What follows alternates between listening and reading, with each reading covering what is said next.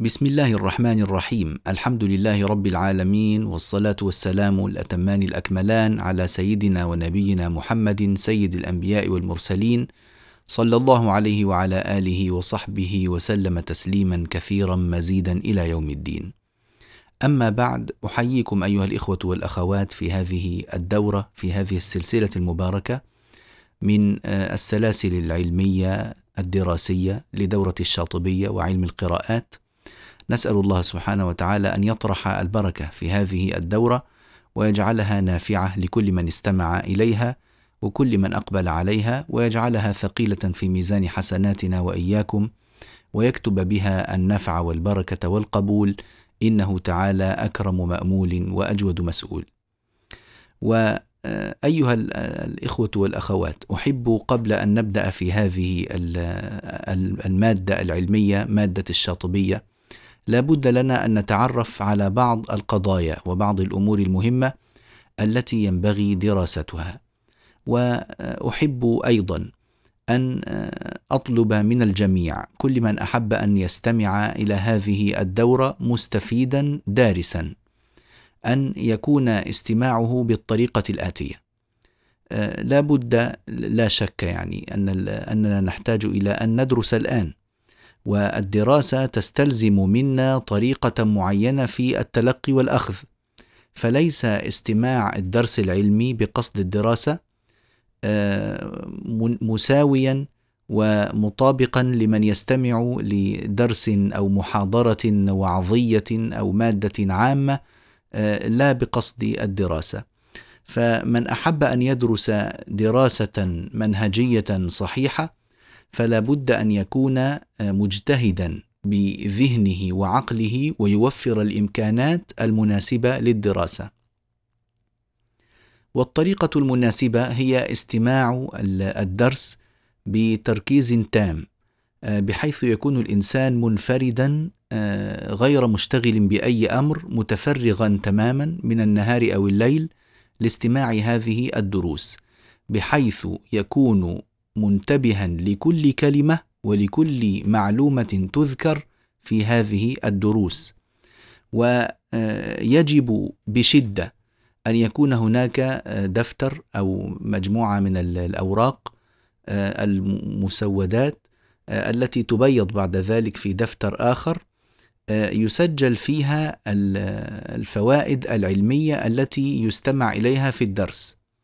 وتكتب مباشرة ويتم إيقاف الملف الذي نستمع إليه عند كتابة هذه الفوائد حتى لا يضيع بعض الكلام في أثناء الكتابة. هذا الأمر شديد الضرورة وشديد الأهمية حتى تكون دراستنا دراسة صحيحة. وأيضا أفضل جدا أن يتم استماع الدرس بدل المرة الواحدة مرتين أو ثلاثا إن أمكن. لأن هذا يساعد الدارس على حفظ المعلومة ويساعده على فهمها إن لم يفهمها مرة يفهمها من مرتين وإن لم يفهمها من مرتين يفهمها من ثلاث مرات. ثم إذا لم يستطع أن يفهم شيئا معينا فإنه يوقف الدرس مباشرة ويدون السؤال الذي يجد أنه يحتاج إلى إجابته. لكن أهيب بكم جدا أن من يستمع من يستمع الدرس في المرة الأولى لا يتسرع بكتابة الأسئلة بشكل نهائي لأنه كثير من الأسئلة سيجد الإجابة عنها مباشرة من خلال الدرس سواء الدرس الذي يستمع إليه أو ربما في الدرس التالي. فإذا كان هناك إجابات أجابت عن سؤاله في الدرس الحالي فإن كتابة السؤال تكون عبثا ولا حاجة إليها.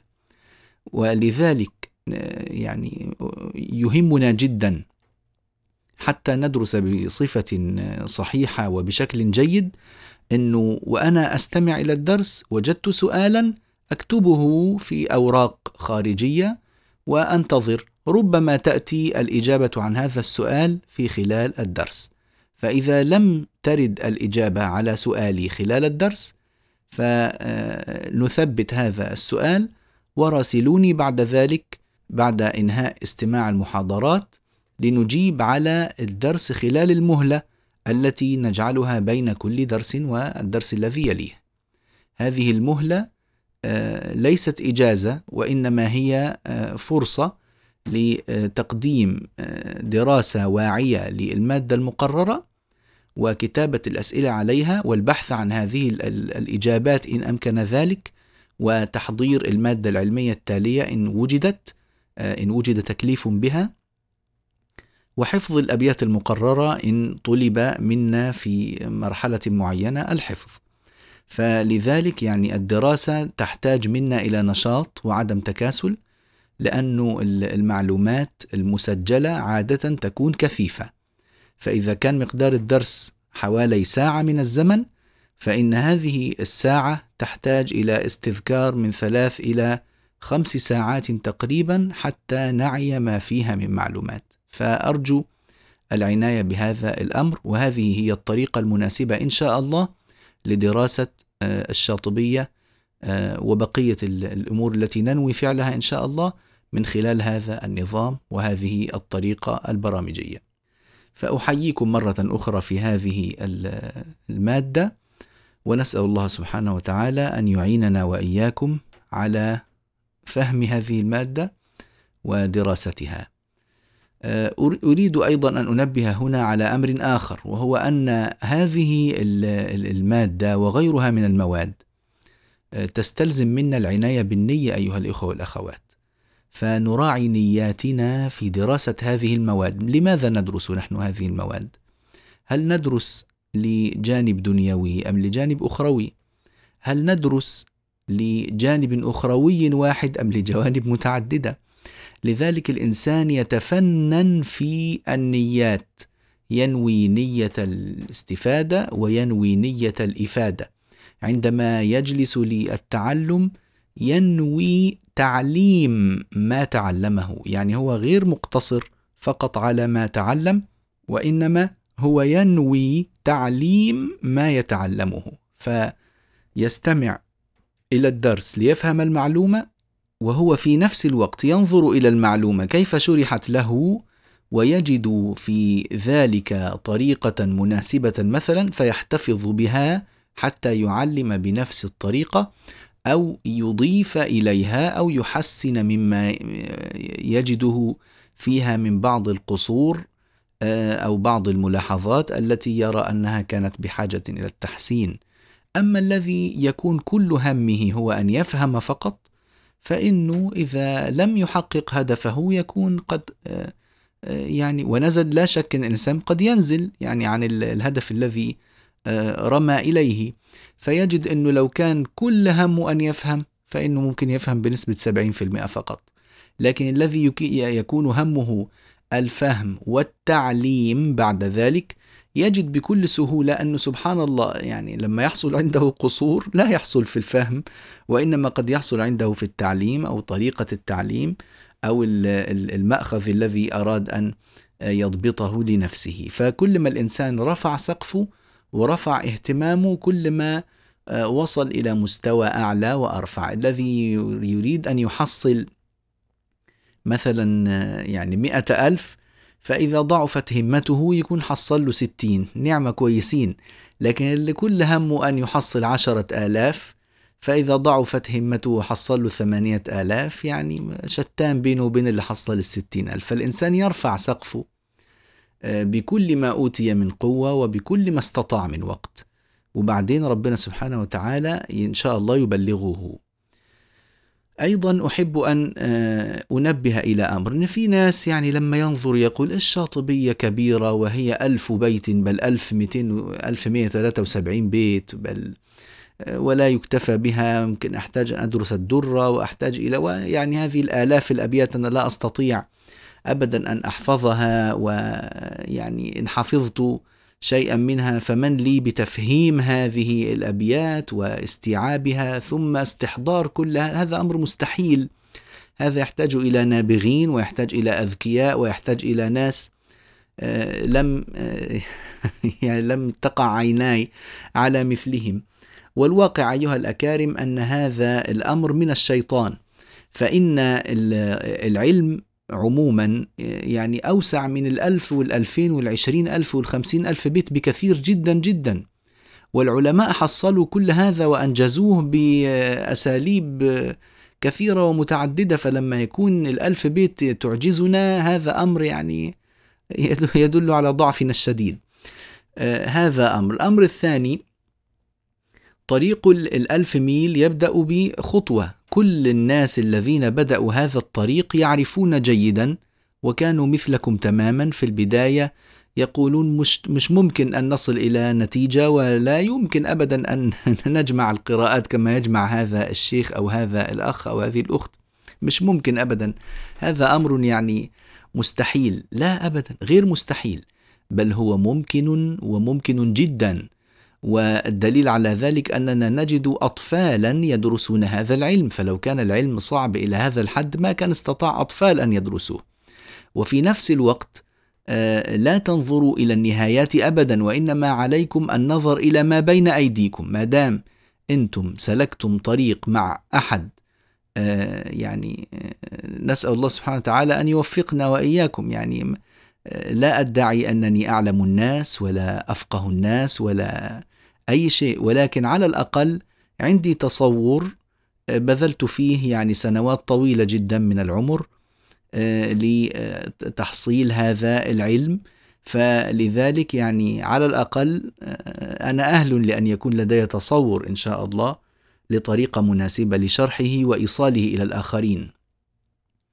وليست هذه هي المرة الأولى التي آه، أشرح فيها هذا النظم أو أعلم فيها هذا العلم وهذا من فضل الله تبارك وتعالى فجزى الله عنا كل مشايخنا الذين أكرمنا الله تعالى بهم خير الجزاء الذين علمونا ونفعونا وجعل الله تبارك وتعالى ذلك ثقيلا في ميزان حسناتهم وحسنات شيوخهم إلى النبي صلى الله عليه وعلى آله وصحبه وسلم تسليما كثيرا. اذا لا آه، تضعوا عقبات أمام أنفسكم. حتى الآن لا يوجد أي شيء قد كلفتم به. ومن نجح في التكليف الأسبوعي فإنه إن شاء الله تبارك وتعالى بعد فترة ليست طويلة من الزمن سوف ينهي هذه الدورة. وبعد فترة أيضا ليست طويلة من الزمن نجده إن شاء الله يعلن هو أيضا عن دورة مثل هذه الدورة ويتعلم منه العشرات والمئات والآلاف وربنا سبحانه وتعالى ينفع بكل من تعلم وبكل من علم ويصلح النيات والأعمال ويبارك لنا ولكم فيما وهب وفيما أعطى ونسأله تبارك وتعالى المزيد إنه تعالى جواد كريم. أيها الإخوة والأخوات، شرف الإنسان في علمه ومعرفته.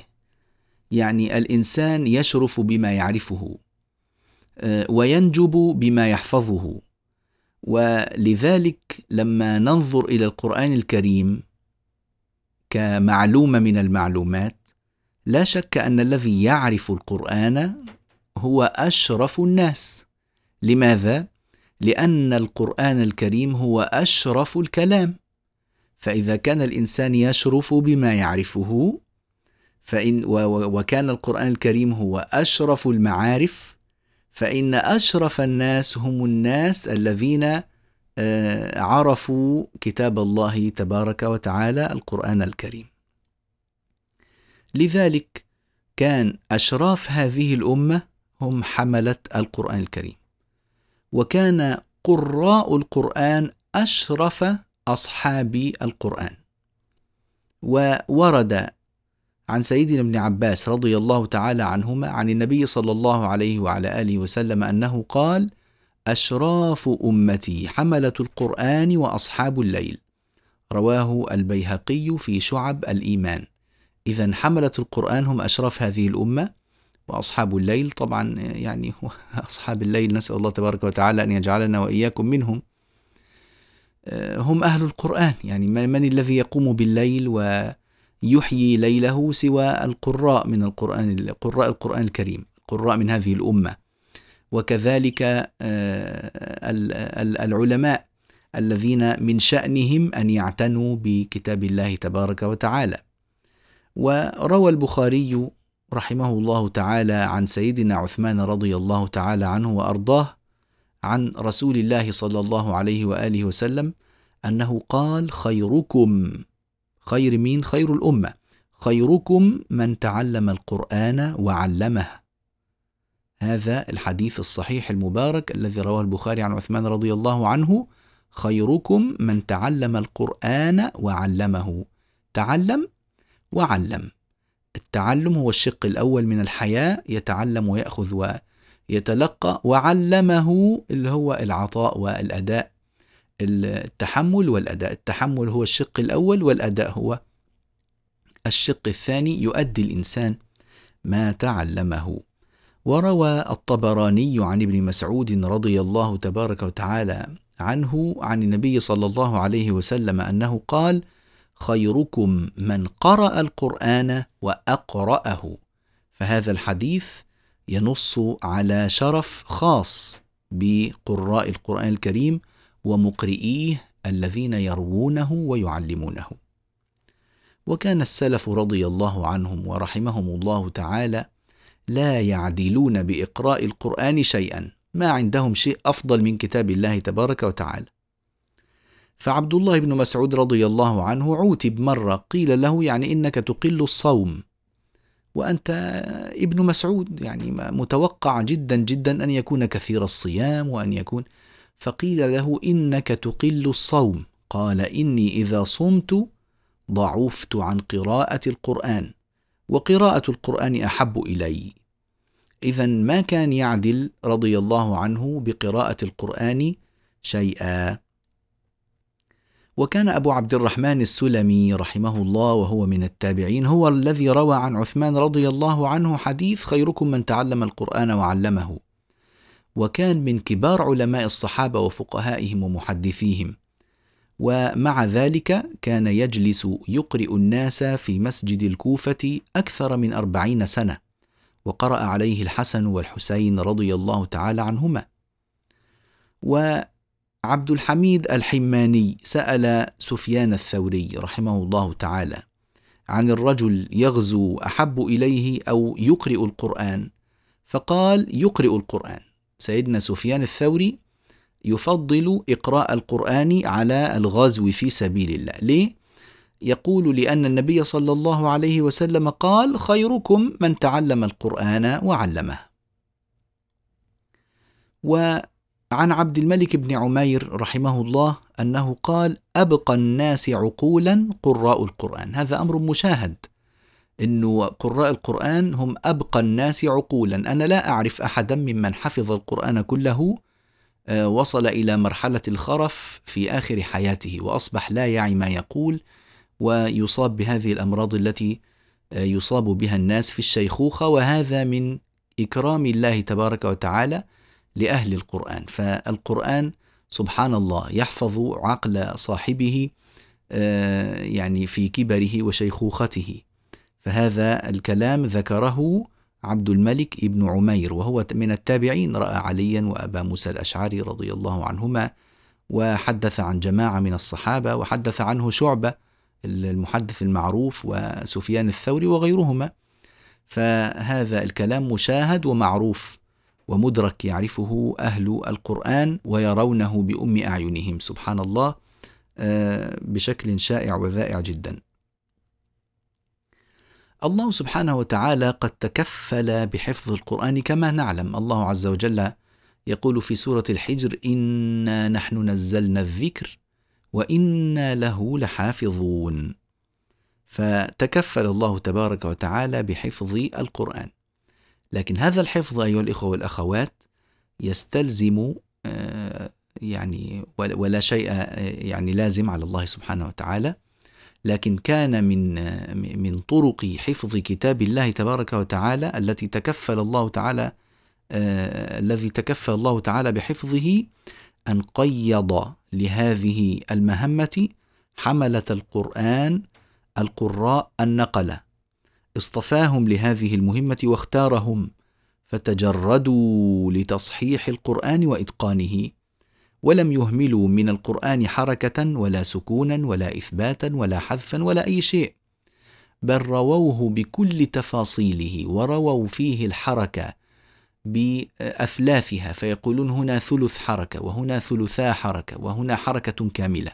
هذا يضبطه آه، القراء من قراء القرآن الكريم في هذه الأمة شريحة من شرائح العلماء في هذه الأمة. وكذلك ضبطوا حتى الأنفاس في القرآن الكريم. هنا يوجد نفس وهنا لا يوجد نفس. في هذه الكلمة نسكت من غير تنفس وفي هذه الكلمة نتنفس. حتى الأنفاس يعني الحركات مسموعة. فما بالكم بهذه آه، العناية العجيبة بحتى الأنفاس لا يوجد هنا نفس وهنا يوجد نفس. سبحان الذي حفظ كتابه واختار هؤلاء المهرة المتقنين الرواة القراء الذين نقلوا ورووا هذا الكتاب العزيز بهذه الدقة غير المتناهية. سبحان الله العظيم.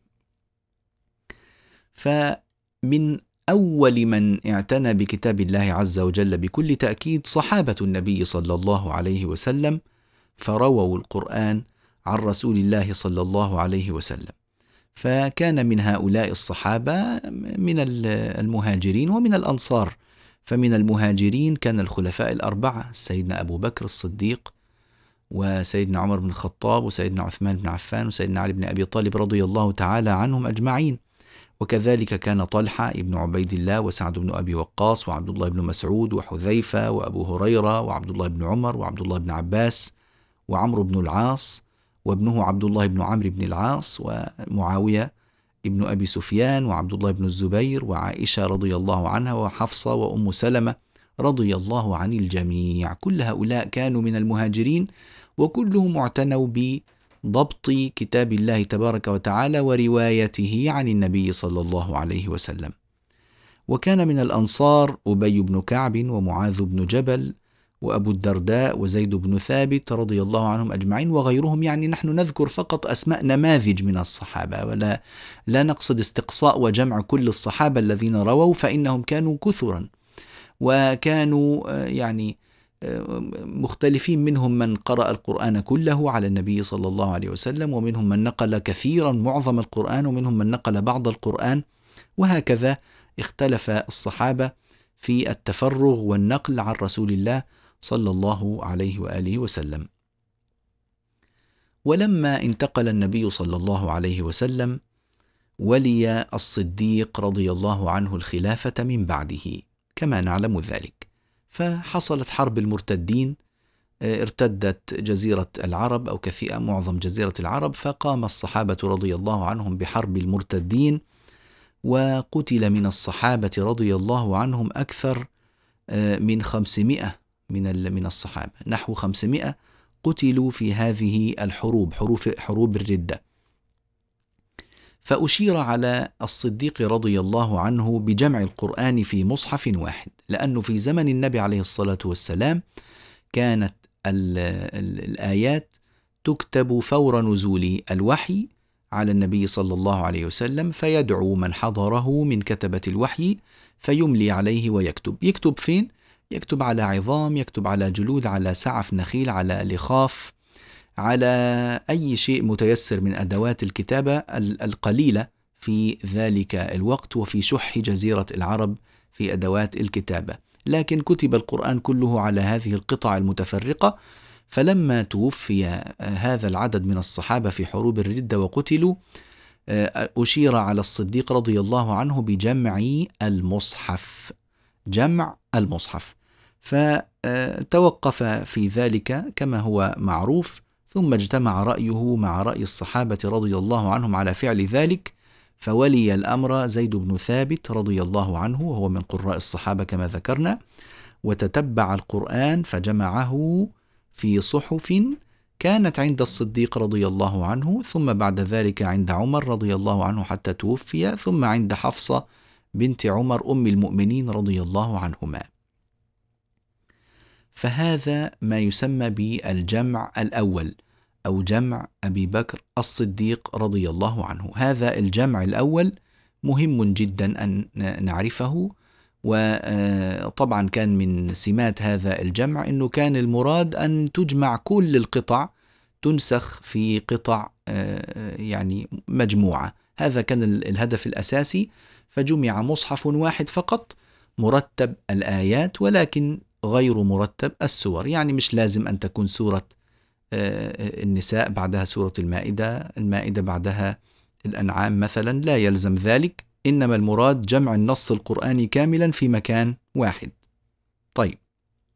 في حدود سنة ثلاثين من الهجرة حضر حذيفة بن اليمان رضي الله عنه فتح أرمينيا وأذربيجان ورأى الناس يختلفون في القرآن فأفزعه ذلك جدا وذهب إلى الخليفة عثمان رضي الله عنه وقال له أدرك, أدرك هذه الأمة قبل أن يختلفوا اختلاف اليهود والنصارى.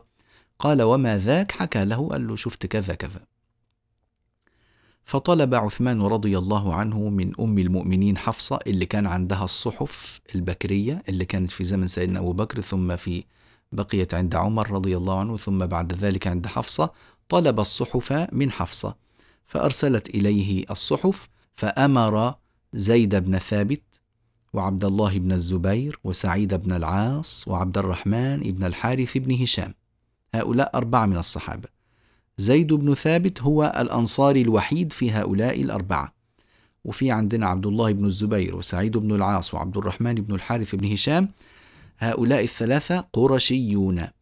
فأمرهم بها هذه اللجنة الرباعية أساسية لجمع المصحف وكان هناك دخل معها جماعات من الصحابة. يعني ليس فقط هؤلاء الأربعة هم الذين يعني جمعوا وإنما كان هؤلاء الأربعة هم الأعضاء الأساسيين في عملية الجمع. لكن عملية الجمع أخذت عددا أكثر من ذلك ساعد في هذه العملية العظيمة.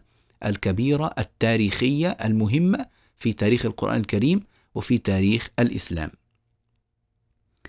فكتبوا نسخا من الصحف البكرية وباعتبار أن المقصود إجماع الناس آه، على هذه الصحف وجمعهم على القراءة بما فيها باعتبارها خلاص أصبحت نسخ يراد أن يقرأ فيها فكتبت منها نسخ متعددة.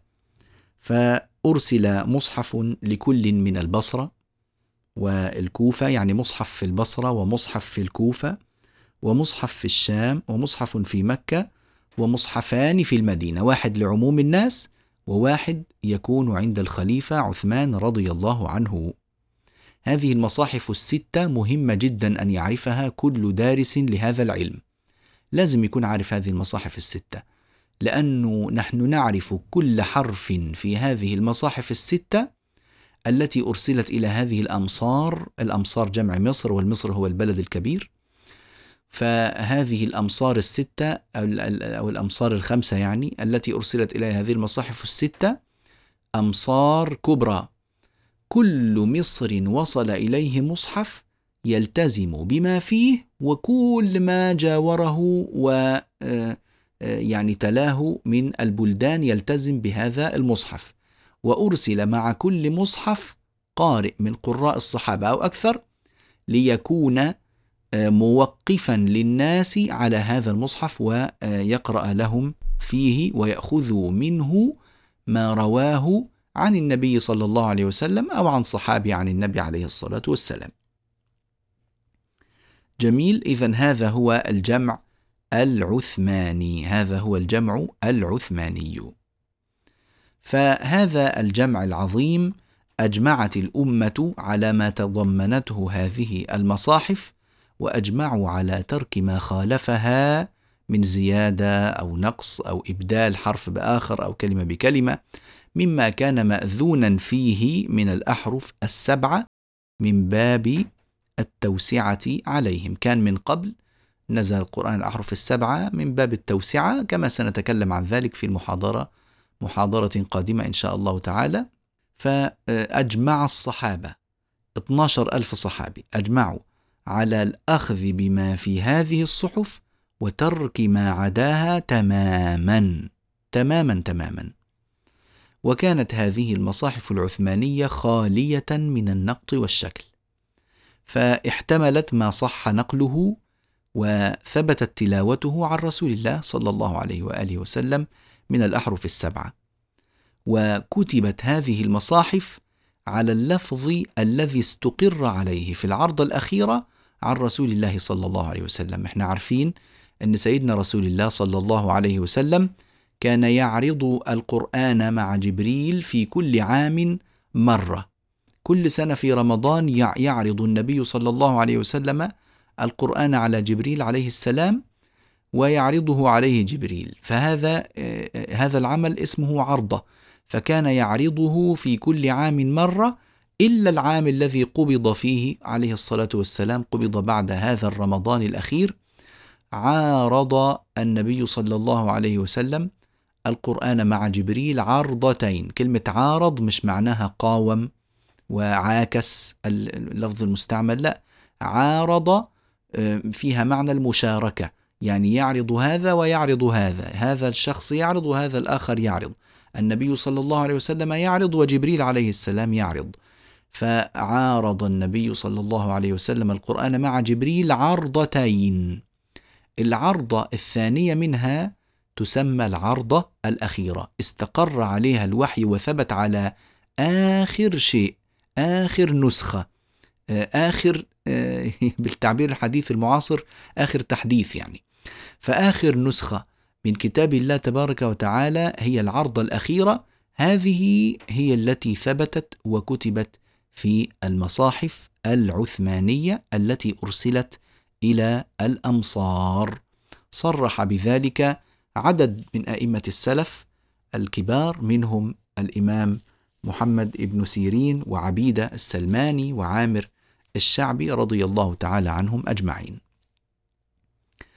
وحتى أنه آه، يعني طبعا إحنا نسمع آه، بعض الشيعة آه، يقول أن هناك سور حذفت من القرآن وأن ذلك من فعل عثمان تعد على المصحف وأن ذلك يعني غير صحيح وأن القرآن الصحيح مختلف عن هذا المصحف الذي يعني يقولون كلاما من هذا القبيل.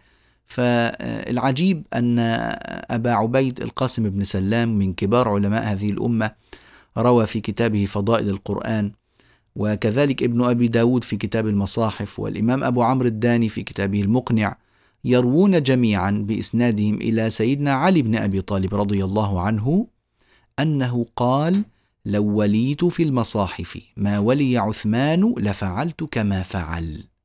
لو وليت في المصاحف ما ولي عثمان لفعلت كما فعل.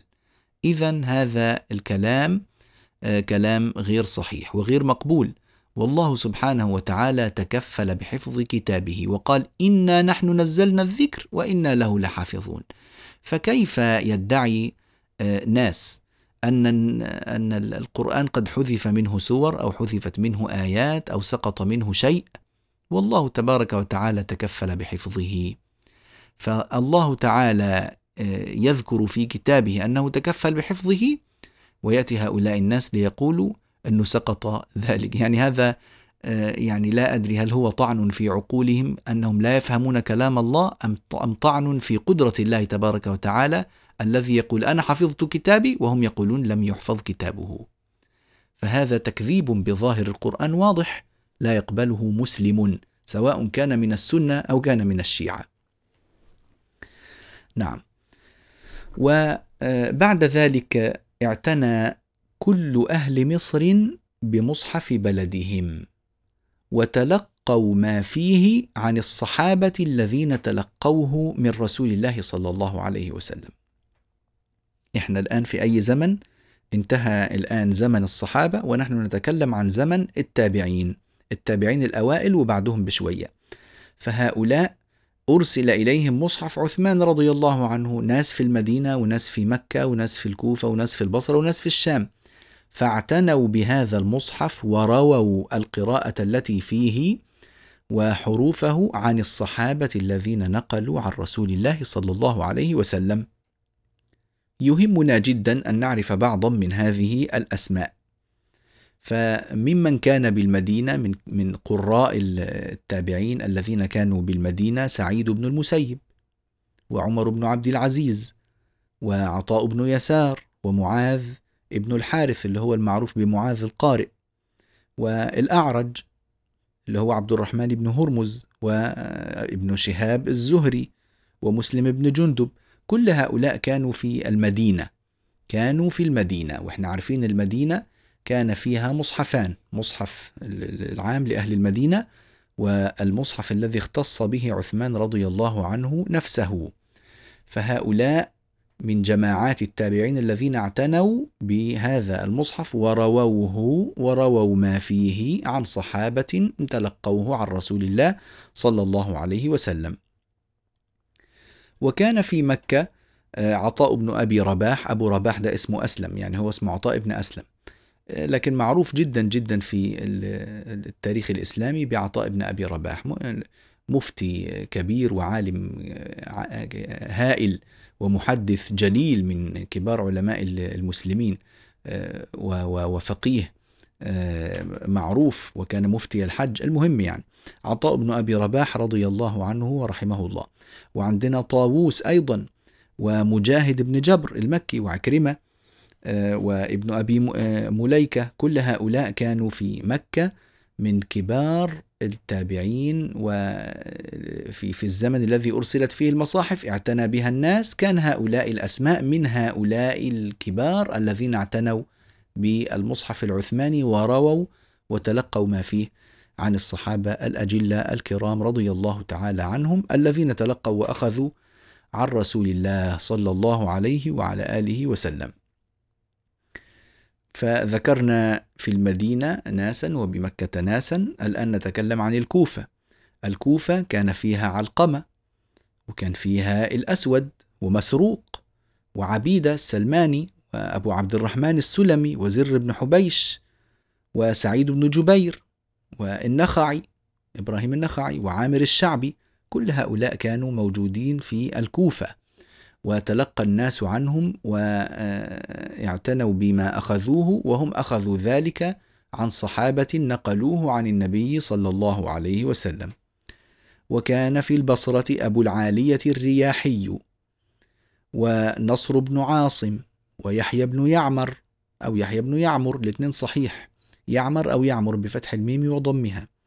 والحسن البصري ومحمد بن سيرين وقتادة آه، السدوسي كان هؤلاء كلهم في البصرة واعتنوا بالمصاحف العثمانية ورووا ما فيها وتلقوه عن الصحابة. وكان هناك في الشام المغيرة ابن أبي شهاب المخزومي صاحب عثمان رضي الله عنه وخليد ابن سعد صاحب أبي الدرداء رضي الله عنه. ف آه، يعني هذه طبعا لا شك أنها نماذج فقط وأمثلة وإلا فالذين تلقوا ورووا هذا المصحف ونقلوه أعداد أكثر من ذلك بكثير وأرقام تبلغ حد التواتر بدون أدنى شك. فهؤلاء آه، أسماء لامعة في كل مصر من المصاحف من الأمصار التي أرسلت إليها مصاحف في هذه البلدان تلقوا ما في هذه المصاحف عن الصحابة الذين تلقوه من رسول الله صلى الله عليه وسلم. بعد هذا الزمن بعد هؤلاء العلماء وهؤلاء الأئمة المتقنين تجرد قوم للقراءة والأخذ. واعتنوا بضبط القراءة وتوثيقها أتم عناية. حتى صاروا في ذلك أئمة يقتدى بهم والناس يرحلون إليهم ويسافرون للأخذ آه، عنهم. وأجمع عليهم أهل بلدهم ولم يختلف عليهم في بلدهم اثنان. معروف إن هؤلاء أئمة القراءة وكبار الرواة لكتاب الله تبارك وتعالى ومنهم من جمع مع كتاب الله علوما أخرى ما في مشكلة. لكن معروف إنه أقرأ الناس في هذه البلدان هم هؤلاء الناس. فكان آه، في المدينة أبو جعفر يزيد بن القعقاع المخزومي وهو أحد القراء لاحظوا أن سنبدأ الآن بذكر أسماء كثير منها آه، هم القراء العشرة الذين نحن بصدد دراسة قراءاتهم. لكن إحنا نريد أن نعرف من أين جاء هؤلاء القراء ولماذا آه، آه، اشتهر هؤلاء دون غيرهم. في البداية كما قلنا عندنا صحابة وبعد الصحابة كان عندنا تابعين والتابعين يعني نقلوا بعضا كل واحد يروي ما تيسر له. لكن الفرق بين الأسماء التي نذكرها الآن والأسماء التي سبق ذكرها أن هذه الأسماء ناس اعتنوا بالقراءة. يعني المهم عندهم ضبط وجمع القراءة من أكثر من طريق. حتى أنه آه، قد يأخذ الواحد منهم عن سبعين ومنهم من يأخذ عن أكثر من سبعين. يروي القراءة ويتقنها ويضبطها. غرض من الأغراض الأساسية في حياته أن يجمع القراءات والحروف والروايات التي يمكنه أن يصل إليها من خلال التابعين التي الذين آه، التقى بهم أو أتباع التابعين كل واحد بحسب السن أو الزمن أو القرن الذي عاش فيه. فكما قلت لكم كان في المدينة الإمام أبو جعفر يزيد بن القعقاع المخزومي هذا هو القارئ الثامن من القراء العشرة. ثم كان بعده شيبة ابن نصاح شيبة ابن نصاح. ثم نافع ابن عبد الرحمن بن أبي نعيم. نافع هو القارئ الأول من القراء العشرة. لما نقول الأول والعاشر وكذا وكذا لا يلزمني أن تحفظوا هذا الآن. لسه سيأتينا إن شاء الله في الأبيات وسيأتينا في المتن ما يوضح ذلك. لكن أنا أريد فقط يعني أن ألمع لكم هذه الأسماء في الذهن عشان آه، تكون آه، يعني لها معنى خاص في نفوسكم. فعندنا أبو جعفر ثم شيبة ابن نصاح ثم نافع ابن أبي نعيم في المدينة. وكان عندنا في مكة ابن كثير عبد الله بن كثير إمام أهل مكة وحميد بن قيس الأعرج وابن محيصن آه، المكي. وكان هؤلاء الثلاثة من أئمة القراءة في مكة الذين كما قلت لكم اعتنوا بكثرة وجمع الأخذ وكثرة الأخذ وجمع القراءات والروايات التي يستطيعون الوصول إليها حتى اتفق الناس على أن هؤلاء الأسماء هي أسماء أعلام لامعين آه، لا يوجد لهم آه، نظير في بلدهم. وهم أقوى الناس وأوثق الناس وأعلمهم. حتى أنه لتصدي هؤلاء الناس للقراءة والرواية والتلقي نسبت القراءة إليهم من باب الاشتهار هم اشتهروا بها. فلما نقول قراءة نافع قراءة ابن كثير قراءة ابن محيصن قراءة كذا معناها مش القراءة اللي اخترعها لا القراءة التي اعتنى بروايتها حتى إنه لما اشتهرت على يده نسبناها إليه من باب الاشتهار.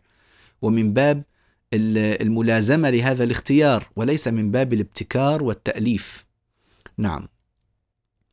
فكان في مكة ابن كثير وحميد بن قيس الأعرج ومحمد بن عبد الرحمن بن محيصن. وكان بالكوفة يحيى بن وثاب وعاصم ابن أبي النجود أظن عاصم ابن أبي النجود معروف. معروف لديكم جدا. والأعمش آه، سليمان بن مهران الأعمش وحمزة بن حبيب الزيات والكسائي. حمزة والكسائي وعاصم هؤلاء من القراء السبعة آه، المعروفين. وكان آه، في البصرة عيسى بن عمر الهمداني وأبو عمرو ابن العلاء البصري. أبو عمرو هذا القارئ المعروف. من القراء العشرة ثم كان بعدهما عاصم الجحدري ثم يعقوب الحضرمي آه، البصري. وكان هؤلاء القراء آه، المعتنين المشتهرين الذين تصدوا للأخذ كانوا موجودين في البصرة. وكان في بلاد الشام عبد الله بن عامر اليحصبي. اليحصبي يجوز أن نقول اليحصبي واليحصبي واليحصبي كله صحيح. الصاد بالحركات الثلاث. اللي عليه الحركات الثلاث هذا نسميه مثلث. فنقول الصاد المثلثة. كلمة مثلثة يعني إيه؟ مش يعني شكلها مثلث ولا اللي هو أخو المربع ولا. لا يعني لها ثلاث حركات. مفتوح مضموم مكسور.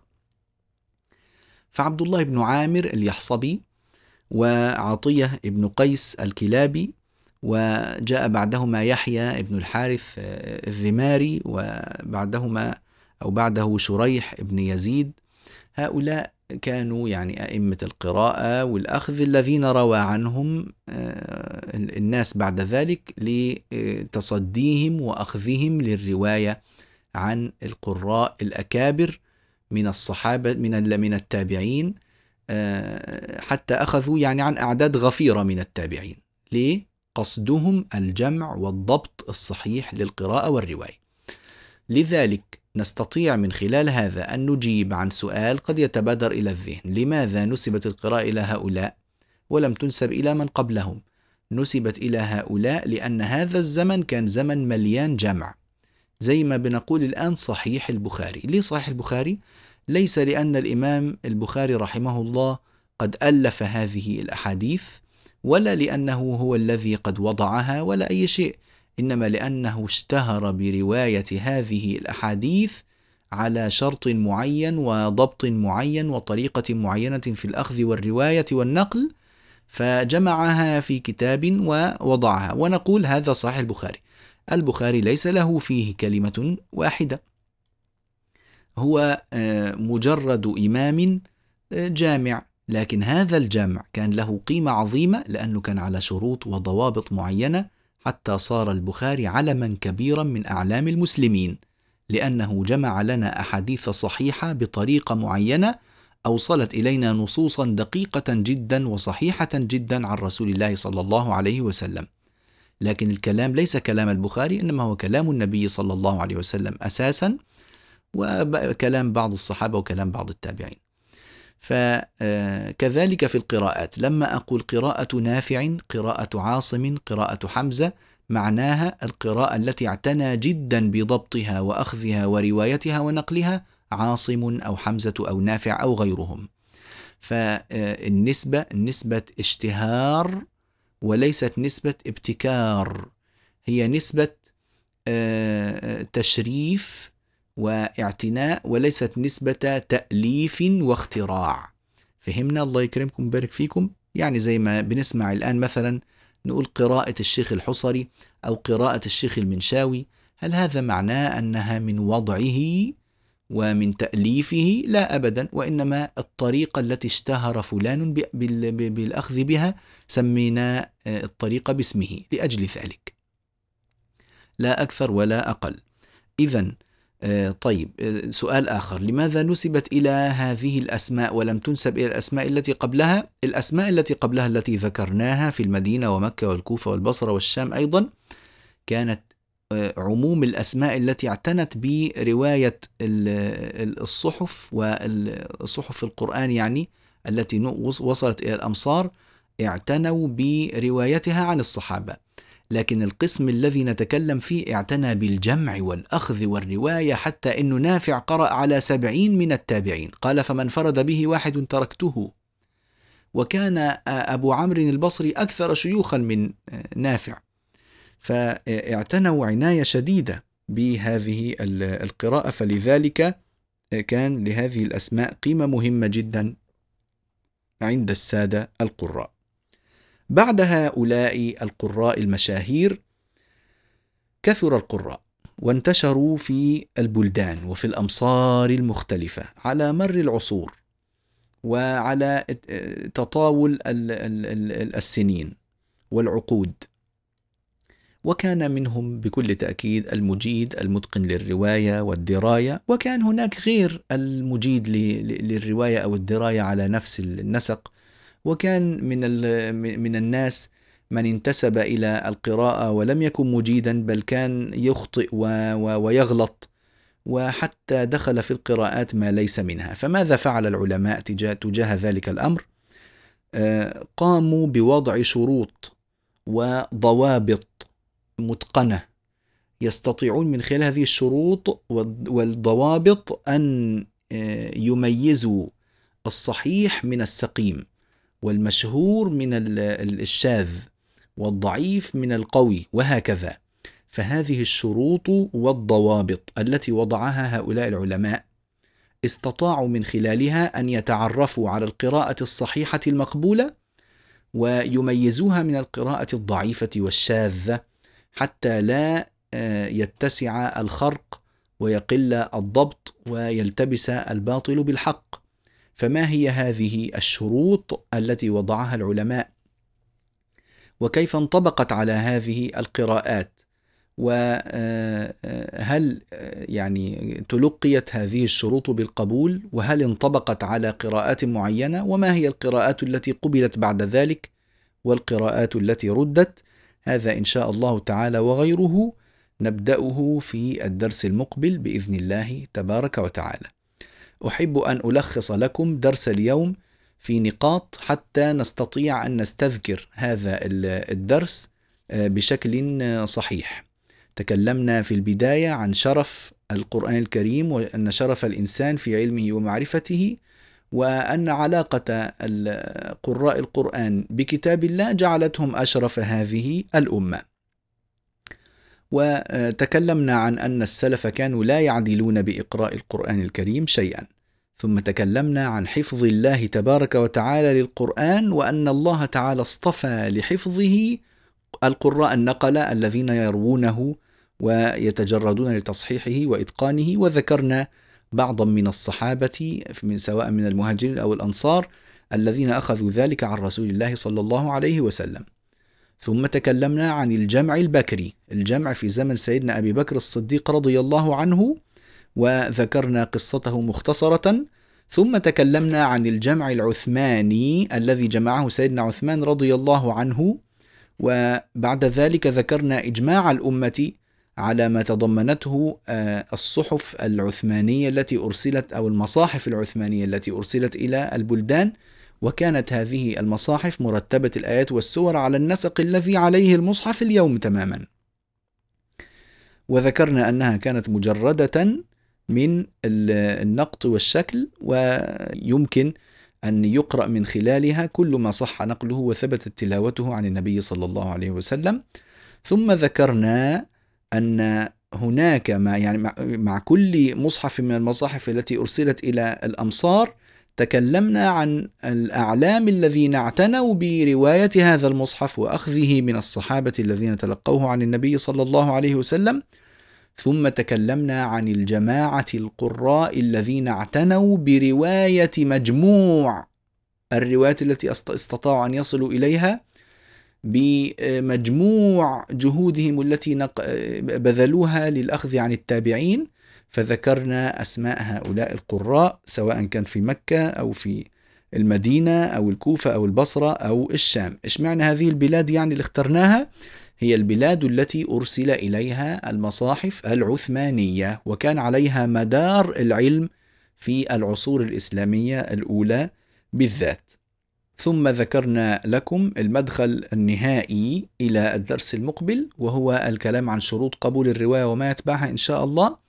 فنسأل الله تبارك وتعالى أن يوفقنا وإياكم للعلم النافع والعمل الصالح وأن يجعلنا وإياكم من أهل القرآن الذين يتصدون لنقله وروايته وضبطه وإتقانه والمهارة فيه وأن يوفقنا وإياكم للعمل بما فيه من العلم والتطبيقات والأخلاق وأن نكون أمثلة على ذلك مطابقة لمنهج النبي صلى الله عليه وسلم الذي وصل إلينا من خلال علماء أجلاء نسأل الله تبارك وتعالى أن يجزيهم عنا خير الجزاء.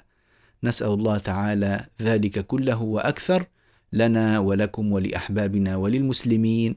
وصلى الله على سيدنا محمد وعلى آله وصحبه أجمعين. والسلام عليكم ورحمة الله وبركاته.